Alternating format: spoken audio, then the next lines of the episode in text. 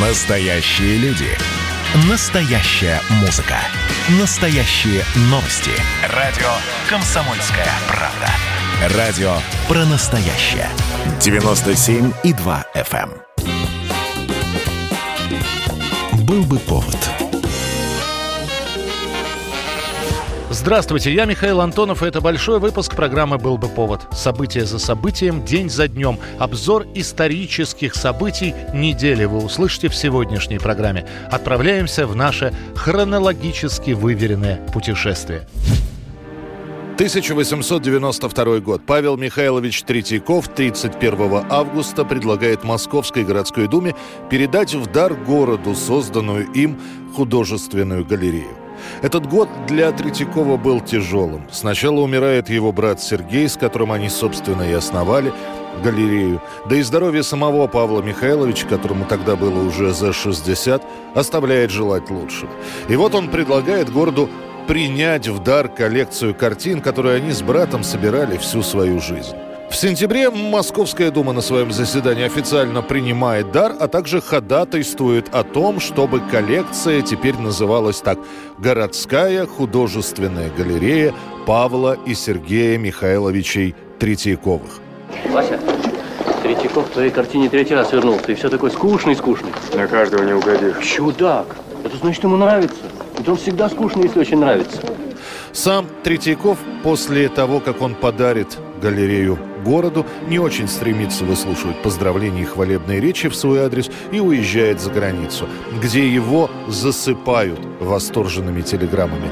В декабре 1896 года Павел Третьяков станет почетным гражданином Москвы, а спустя два года он скончается, произнеся напоследок слова «Берегите галерею и будьте здоровы».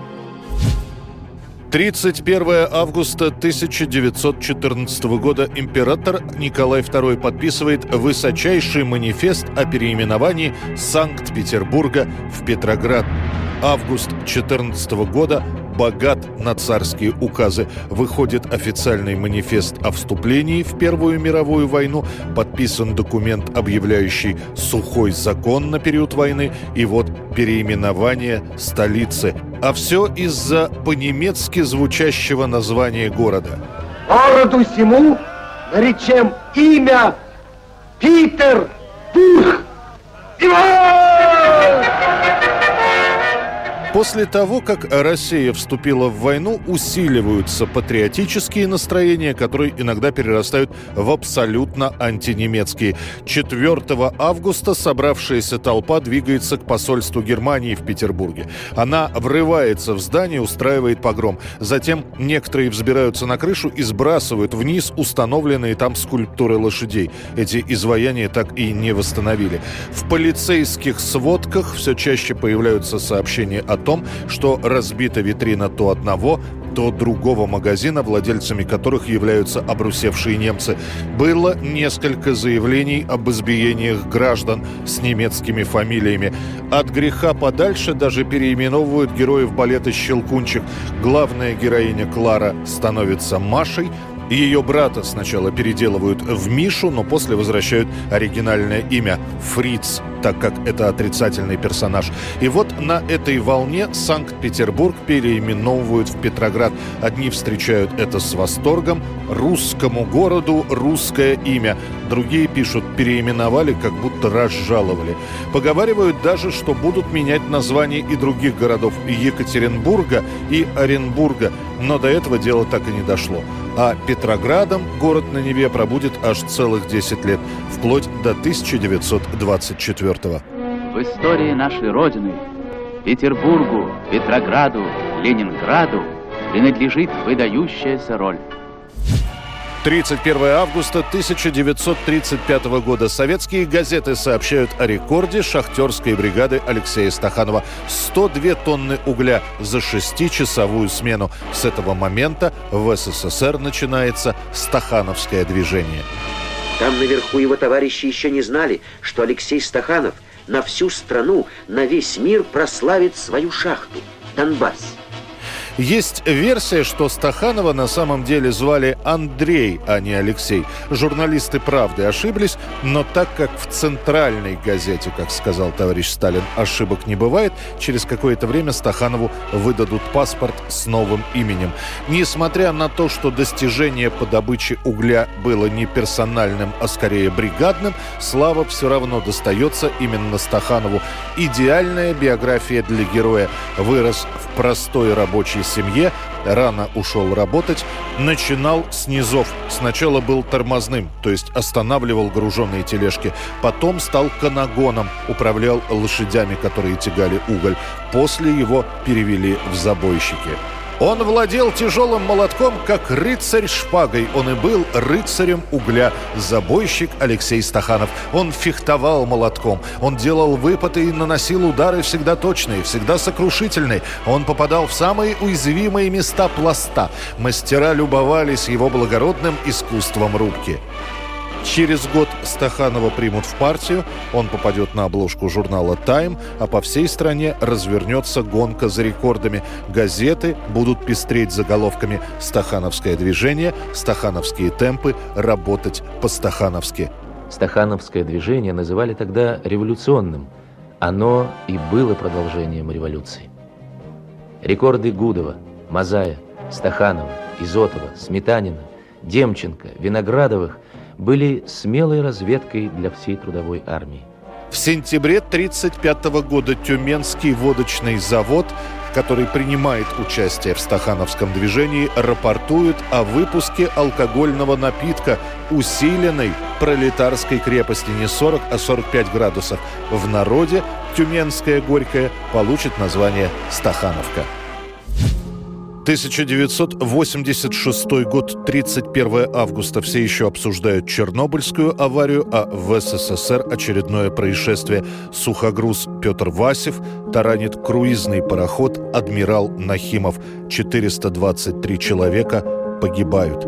Нахимов в 10 часов вечера 31 числа выходит из порта Новороссийска. На борту около 900 пассажиров и порядка 300 членов экипажа. По плану пароход «Адмирал Нахимов» двигается на юг вдоль побережья в сторону Сочи. Перпендикулярно ему двигается сухогруз, который везет 30 тысяч тонн ячменя из Канады.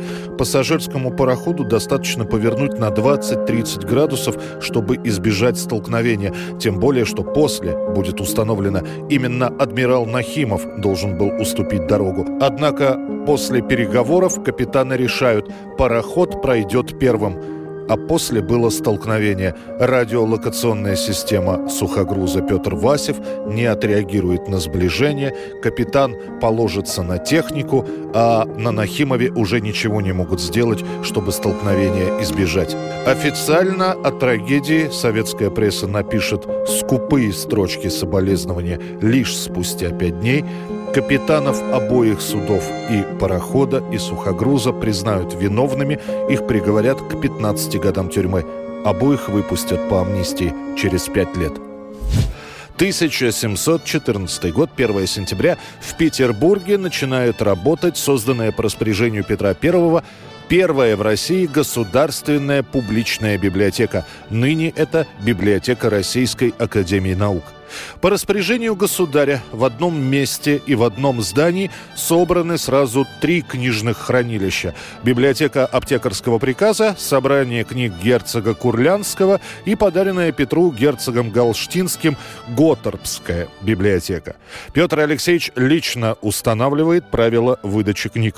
Приоритетное право пользоваться библиотекой закреплено за академиками, но и другие образованные люди тоже могут ее посещать. В первую очередь наши, отучившиеся за границей, инженеры и гардемарины. Первым книги давались, чтобы технические новинки познавали, вторым, чтобы и дальше навигационную науку постигали. Кто такие? Дворянские дети, государь! Воротились из Амстердама, в городе обучались мореходному делу, навигации, революции! Также книги из библиотеки имеют право брать церковники для переводов.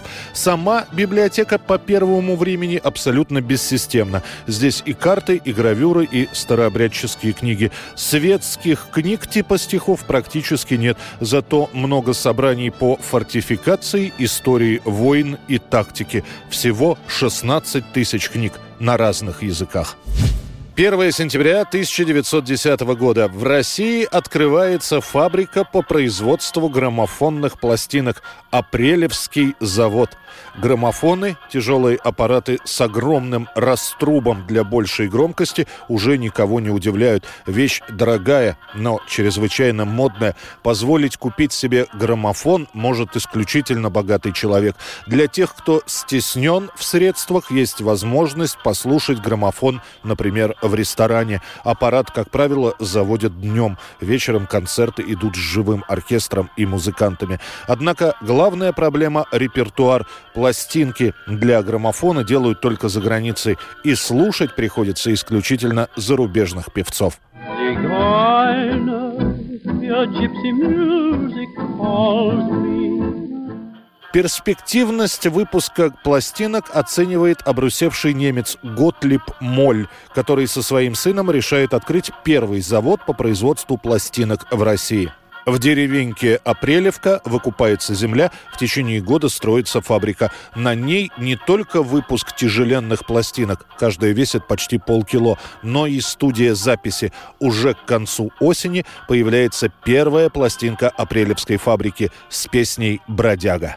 Отец твой давно уж в могиле, давно землею Продолжим через несколько минут. Был бы повод.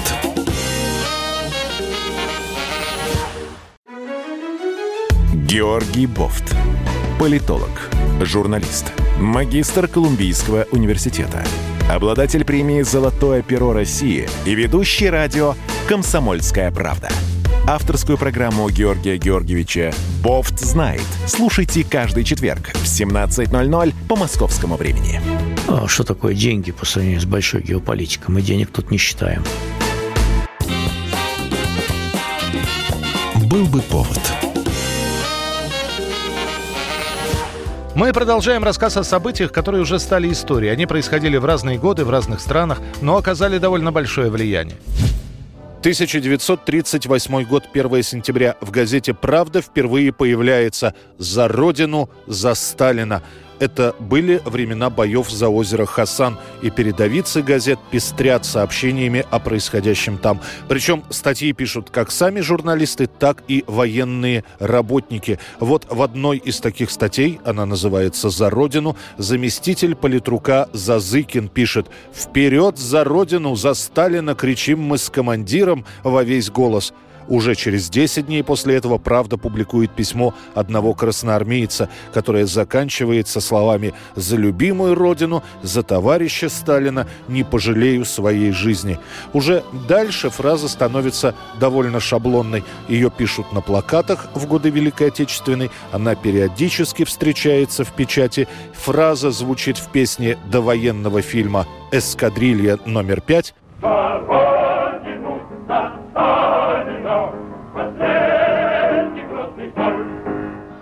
После упоминания Сталина и тоста «За Родину, за Сталина» появится в самый разгар войны в знаменитой песне «Волховская застольная».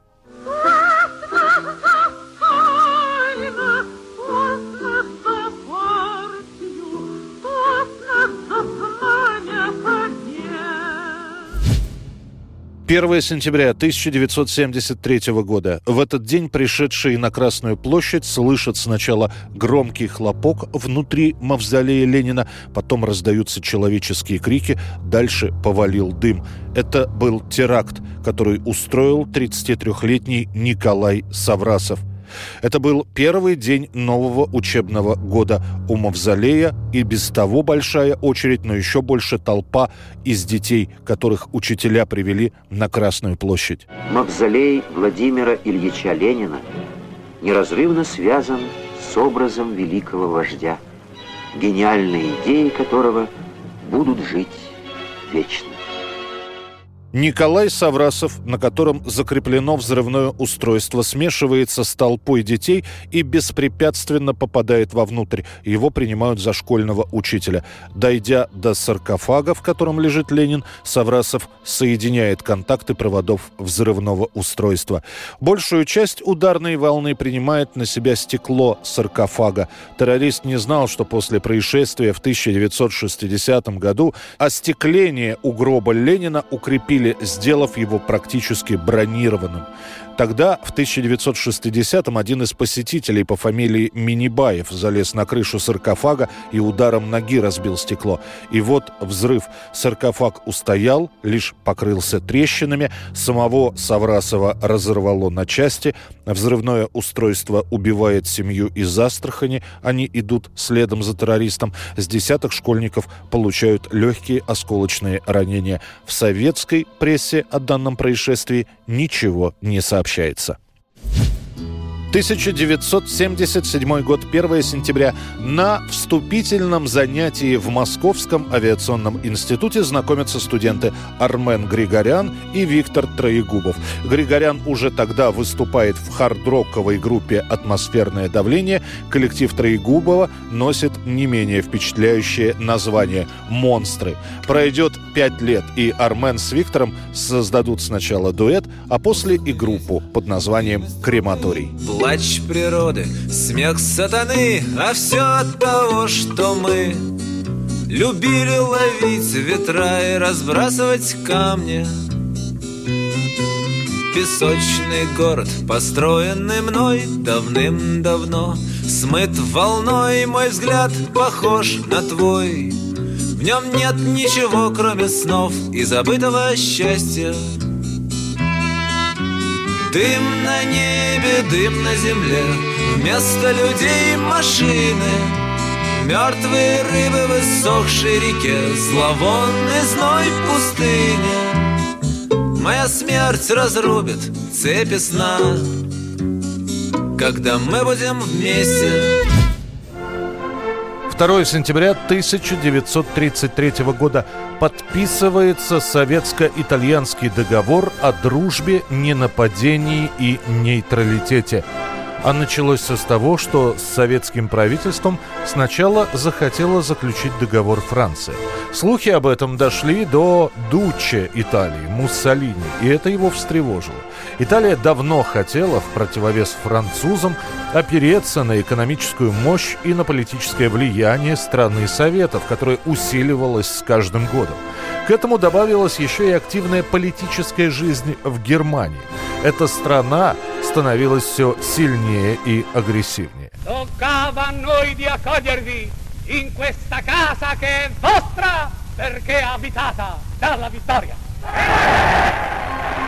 Летом 1933 года через советского посла в Риме Бенито Муссолини поставил перед Москвой вопрос о заключении советско-итальянского политического договора. Предложение Муссолини обсуждалось недолго и было принято. После непродолжительных переговоров 2 сентября 1933 года в Риме подписан советско-итальянский пакт о дружбе, ненападении и нейтралитете. По существу этот договор ничем не отличался от других пактов о ненападении и нейтралитете, которые уже были заключены советской дипломатией с целым рядом государств. Особенностью советско-итальянского документа было лишь наименование его договором о дружбе – Характерно, что это добавление было внесено в Итало-Советский договор по специальной просьбе Муссолини. 1949 год, 2 сентября. Советский Союз окончательно ссорится с Югославией и ее лидером Иосипом Брос Тито. В свою очередь, Югославия в этот день разрывает морской и воздушный договоры с СССР. 20 июня в Кремле состоялось подписание совместного заявления правительств Советского Союза и Федеративной Народной Республики Югославии. Сталину не нравилась самостоятельность Тита после того, как война закончилась. Не нравились его решения, которые зачастую Тита принимал без согласования с советской стороной. Сначала весной 1948 года югославы отказались предоставлять экономические данные своей страны Советскому Союзу. В ответ на этот демарш из Югославии отзывают советских специалистов, а поездка советских архитекторов отменяется. К тому же Сталин накладывает вето на создание югославских военных баз в Албании, фактически выступив против объединения.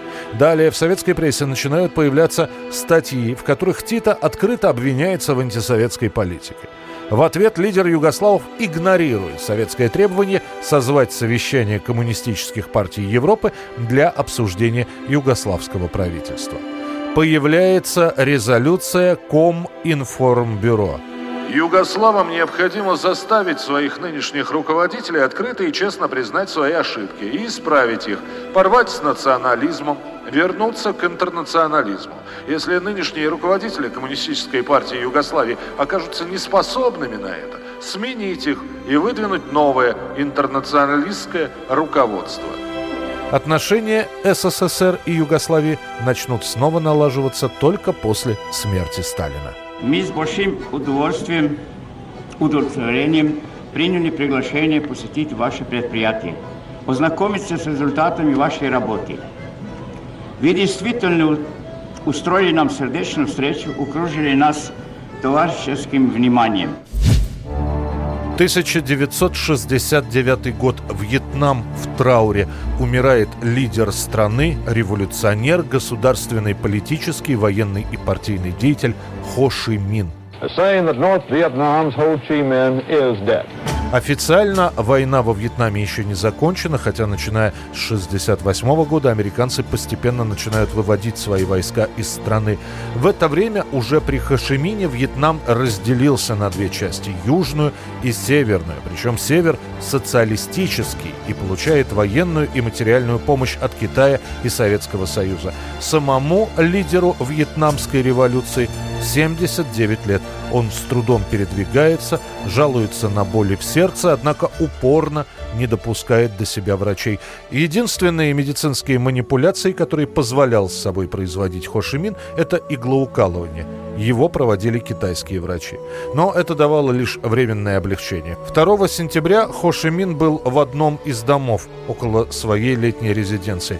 Он попрощался внезапно со всеми соратниками, переоделся в простой холщовый костюм и лег на кровать, попросив перед этим включить камеры. Так что момент смерти вьетнамского лидера был зафиксирован на пленку.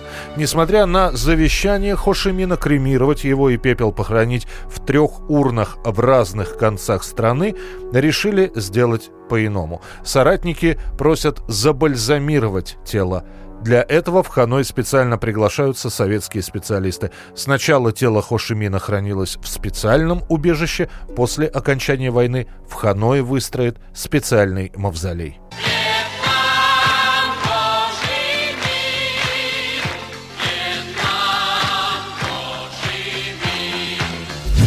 Путешествие по календарю продолжится через несколько минут. Впереди вас ждут войны и победы правителей и деятелей искусства. Эта программа «Был бы повод».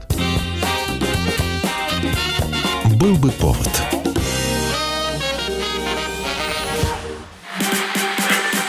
И давайте мы сейчас э, проведем ну, достаточно объемную беседу про...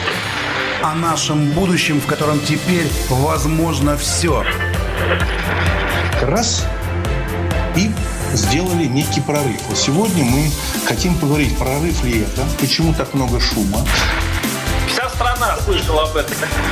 Есть те, кто смотрят в небо и мечтают о звездах. Комсомольская правда. Это радио. Был бы повод.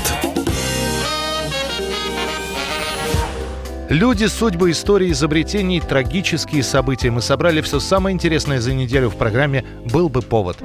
1986 год, 2 сентября. Суд выносит приговор канадской певице Кэти Смит и приговаривает ее к трем годам тюрьмы за непреднамеренное убийство американского актера Джона Белуши. Джон на то время один из популярнейших актеров комедийного американского кино. На его счету работы в лентах Спилберга и Лэндиса. Он постоянный актер шоу «Субботним вечером» в прямом эфире. После фильма «Братья Блюз» Джон Белуши становится звездой. «Братья Блюз». Там должно быть только сегодня «Братья Блюз. Триумфальное возвращение». Наверное, это ошибка. Ребята, выгружайте технику. Элвуд, идем со мной. И лишь близкие люди знают, что Джон Белуши – страшный наркоман. За день до смерти он просит взаймы денег у своего менеджера Берни Брилштейна. На следующий день тело 33-летнего актера найдут в номере его отеля. Рядом будет лежать шприц с остатками спидбола – смеси кокаина и героина. Вначале это признают несчастным случаем, однако после выяснится, что рядом с актером в его последние минуты находилась певица Кэти Смит. На допросах она признается, что именно она и делала укол Джону, а после того, как он потерял сознание, она убежала из номера. Кэти отсидит 15 месяцев. После этого она уйдет из шоу-бизнеса и переквалифицируется в юридические секретари. 1864 год, 3 сентября. Взрыв сметает с лица земли стокгольмскую лабораторию Альфреда Нобеля, где он вместе с отцом проводил свои опыты с нитроглицерином. Альфред знал об опасности этого вещества, не раз становился свидетелем взрывов и несчастных случаев, но еще никогда неудачные опыты не приносили ему столько боли личной боли. Эксперименты с нитроглицерином – это семейное дело. В нем участвовали Альфред, его брат Эмиль и иногда отец. Нобели хоть и нанимали работников, но всеми делами и опытами управляли сами. И вот неожиданная реакция нитроглицерина приводит к взрыву. Ближе всех к эпицентру стоит 20-летний Эмиль Нобель. Уже потом станет известно, что именно он случайно заденет колбу с веществом. Эмиль погибает на месте. Также взрыв убивает пятерых помощников. Нобеля-старшего в этот день в лаборатории не было, и весть о гибели младшего сына ему приносят ближе к вечеру. Ночью Эммануэля Нобеля разобьет инсульт, и он останется прикованным к кровати до конца своей жизни. Альфред же, похоронив брата, продолжит работу. Он будет говорить, если я остановлюсь, значит смерть Эмиля напрасна. Через три года Альфред Нобель запатентует динамит. 1918 год, 3 сентября. Спустя трое с половиной суток после покушения на Ленина 28-летняя эсерка Фанни Каплан, как человек, поднявший руку на вождя революции, приговаривается к высшей мере наказания – расстрелу. В тот же день приговор будет приведен в исполнение. Тогда, 30 августа, на заводе Михельсона после собрания, на котором выступал Ленин, Каплан стреляет во Владимира Ильича. В него попадает две пули, еще одной будет ранена случайная женщина. Параллельно с этим СССР Леонид Канегисер убивает в Петрограде начальника питерского ЧК Моисея Урицкого. Товарищи, Владимир Ильич есть крови, сейчас привезли. В него стреляли, врача! Пока Ленина будут спасать врачи, Яков Свердлов, председатель в ЦИК, проведет несколько допросов Каплан, после чего отдаст устное распоряжение коменданту Кремля Малькову эсерку расстрелять. Я сегодня стреляла в Ленина. Стреляла по собственному побуждению. Сколько раз выстрелила, не помню. Из какого револьвера я стреляла, не скажу. Я не хотела бы говорить подробности. Я не была знакома с теми женщинами, которые говорили с Лениным. Решение стрелять в Ленина у меня созрело давно. Под шум заведенных автомобилей в одном из кремлевских дворов Каплан будет убита пулей в затылок. После ее тело сожгут в железной бочке. Присутствовавший во время казни поэт Демьян Бедный от увиденного потеряет сознание. Сообщение о приведении в исполнении приговора появится в прессе, но после этого еще долго будут ходить слухи о том, что Фанни Каплан жива, и даже будут находиться люди, утверждающие, что видели ее в колымских лагерях или на Соловках. Также появится слух о том, что Ленин сразу после ранения давал наказ не расстреливать Каплан, а провести тщательное расследование. Однако это просто сплетня. После полученных двух пулевых ранений Ленин потерял сознание и был в таком состоянии доставлен в Кремль, так что никаких распоряжений о судьбе Фани Каплан он не давал. 1932 год, 3 сентября, становится известно об убийстве Павлика Морозова и его маленького брата. Через несколько дней история о 13-летнем пионере, который выступил против своих родственников кулаков и поплатился за это жизнью, станет известна всему Советскому Союзу. Мой отец набивал свои карманы деньгами, которые получал от кулаков. Он врет! Его научили! Его подговорили! Папанька, я тебе говорил, я просил тебя! Он врет! Его научили, завистники научили, что я председатель и что я честно собираю налог! Согласно канонической версии, Павлик Морозов сначала якобы разоблачил своего отца, председателя колхоза, который дружил с кулаками, а после донес на родственников бабушку, дедушку, дядю и двоюродного брата. Они-то в отместку и убили юного пионера. Уберем других, неповадно будет. Судьбинушка, знать такая. Однако отец Павлика, как уже потом докажут документы, был обыкновенным, как бы сейчас сказали, коррупционером. Его буквально поймали за руку, и Павлик Морозов здесь ни при чем. Отца осудят на 10 лет за то, что, будучи председателем сельсовета, дружил с кулаками, укрывал их хозяйство от обложения, а по выходе из состава сельсовета способствовал бегству спецпереселенцев путем продажи документов. Тогда следователи обратят внимание на ближайших родственников. Найдется в тот день кто-то из свидетелей, который скажет, что видел, как в день убийства из леса, в котором были найдены тела зарезанных мальчиков, выходил двоюродный брат Павла и Федора, Данила. Далее дело закрутилось. Официальное обвинение гласило, что в отместку на доносы, которые якобы Павлик Морозов писал на родственников, бабушка и дедушка подговорили Данилу расправиться с Павлом который собирал в тот день ягоды в лесу. Данила его зарезал, а после убила восьмилетнего Федю, чтобы не оставлять свидетелей. Помогал ему в этом деле Арсений Кулуганов,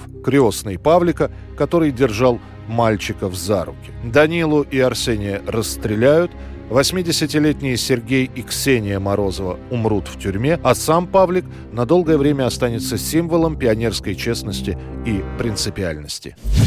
1973 год, 3 сентября. Группа Rolling Stones выпускает сингл «Angie». Есть три версии происхождения этой песни. Самая популярная, что композиция посвящена бывшей супруге Дэвида Боуи Анджеле, у которой якобы был короткий роман с Жагером. То же время слово «энджи» часто используется в сленговом английском для определения тяжелых наркотиков. А на самом деле название песни предложил гитарист группы Кит Ричардс, у которого за пару месяцев до этого появилась дочка, которую он назвал Энджи. И это имя все время крутилось у него в голове.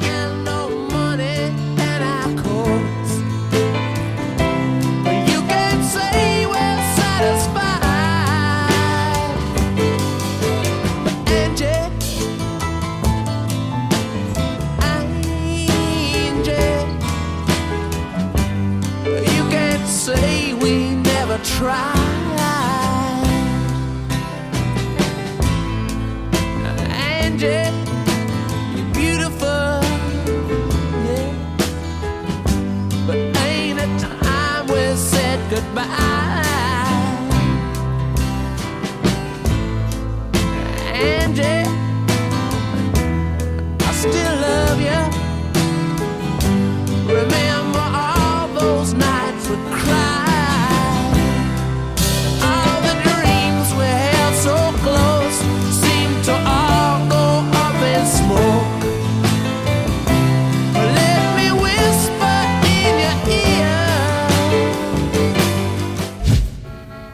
Четвертое сентября 1946 год. Сразу два постановления выносит Оргбюро ЦК ВКПБ. Первая из них передана в Союз писателей и гласит о том, что писатели Анна Ахматова и Михаил Зощенко исключаются из Союза. Второе постановление касается продолжения фильма «Большая жизнь» о шахтерах Донбасса, которые уходят в подполье в годы Великой Отечественной. Мы сюда харитонные именины пришли. Думали посидеть у тебя, повеселиться. Даже закуску с собой захватили. А выпить захватили? И это найдется. О! Ленту до этого постановления показывают на даче Сталину. Тот, не досмотрев картины, выходит из зала и бросает фразу «Это никакая небольшая жизнь». Это и послужит сигналом для массированной критики. Фильм «Большая жизнь» порочен в идейно-политическом и крайне слаб в художественном отношении. В картине дано фальшивое искаженное изображение советских людей. Рабочие, инженеры, восстанавливающие Донбасс, показаны отсталыми и малокультурными людьми с очень низкими моральными качествами. Большую часть своего времени герои фильма бездельничают, занимаются пустопорожней болтовней и пьянством. Самые лучшие по замыслу фильма люди являются непробудными пьяницами. В качестве основных героев фильма фигурируют люди, служившие в немецкой полиции. В итоге лента будет запрещена к показу и пролежит на полке более 17 лет. Впереди финальная часть нашей программы. Осталось еще несколько событий, о которых мы хотели бы рассказать. Был бы повод. Настоящие люди. Настоящая музыка. Настоящие новости. Радио «Комсомольская правда». Радио про настоящее.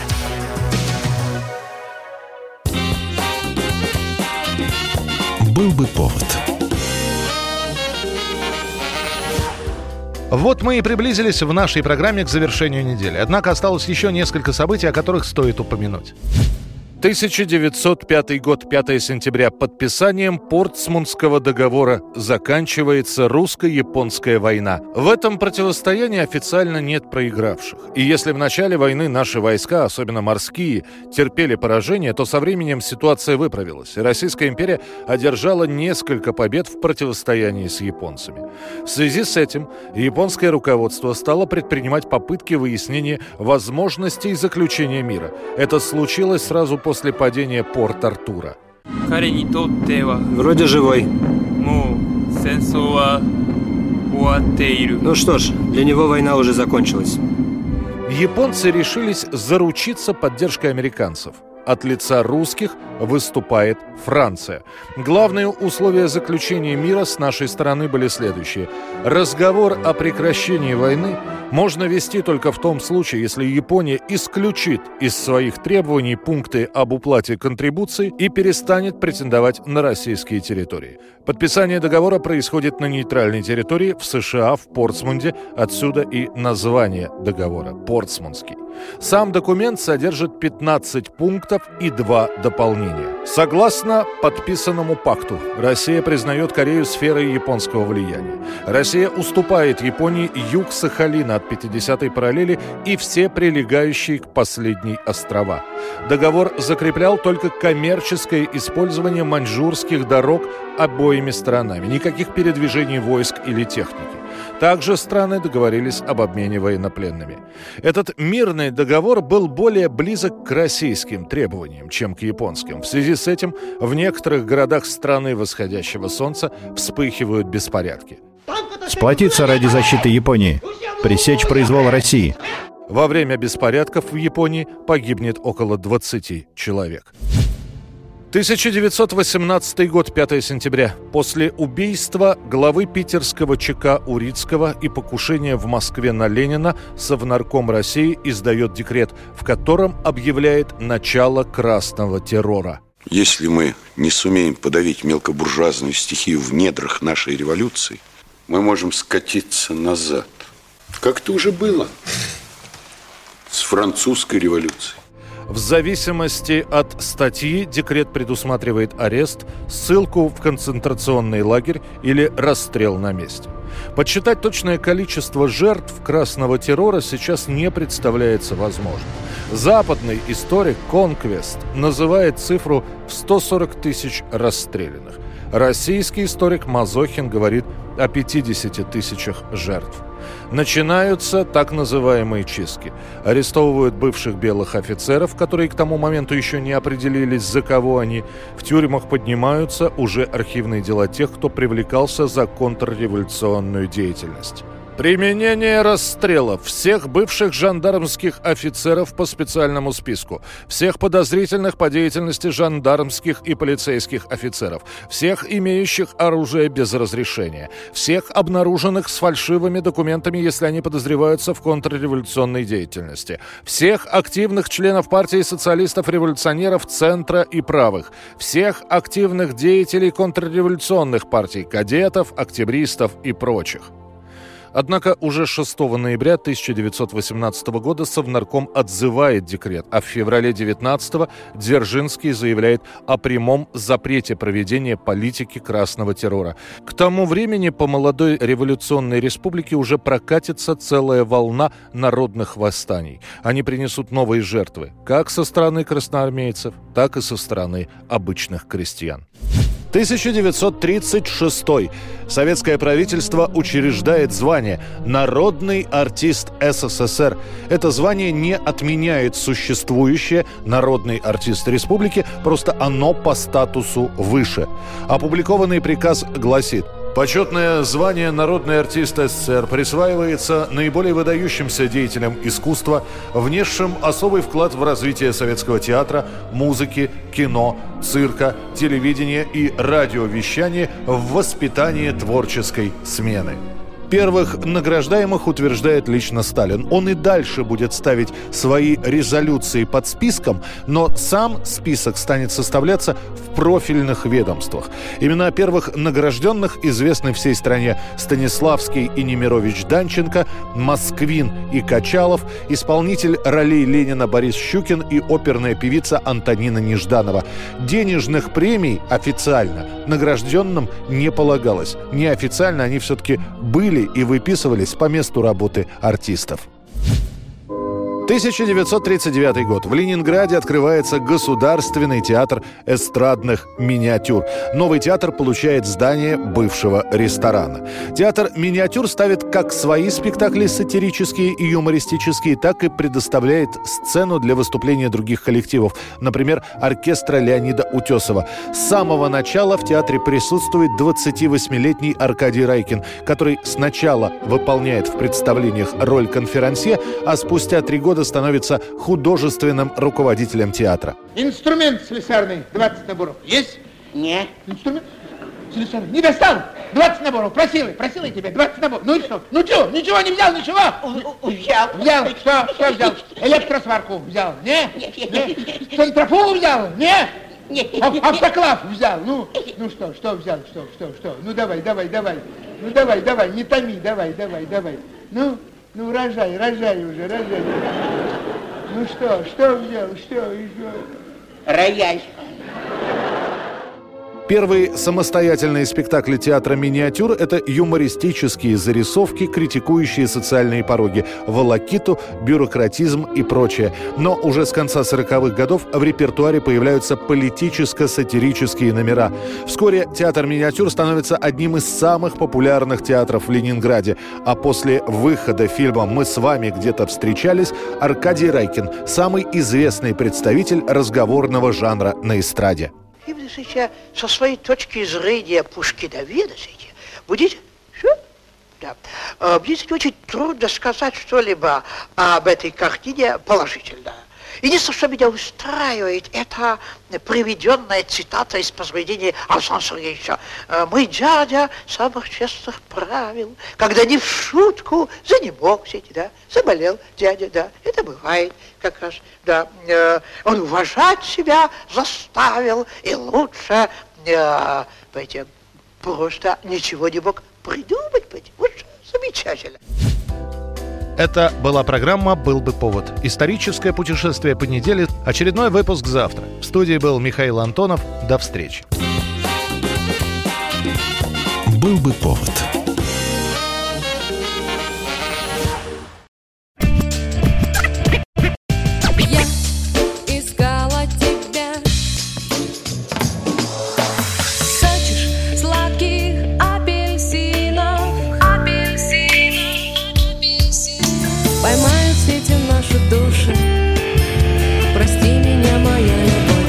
«Комсомольская правда».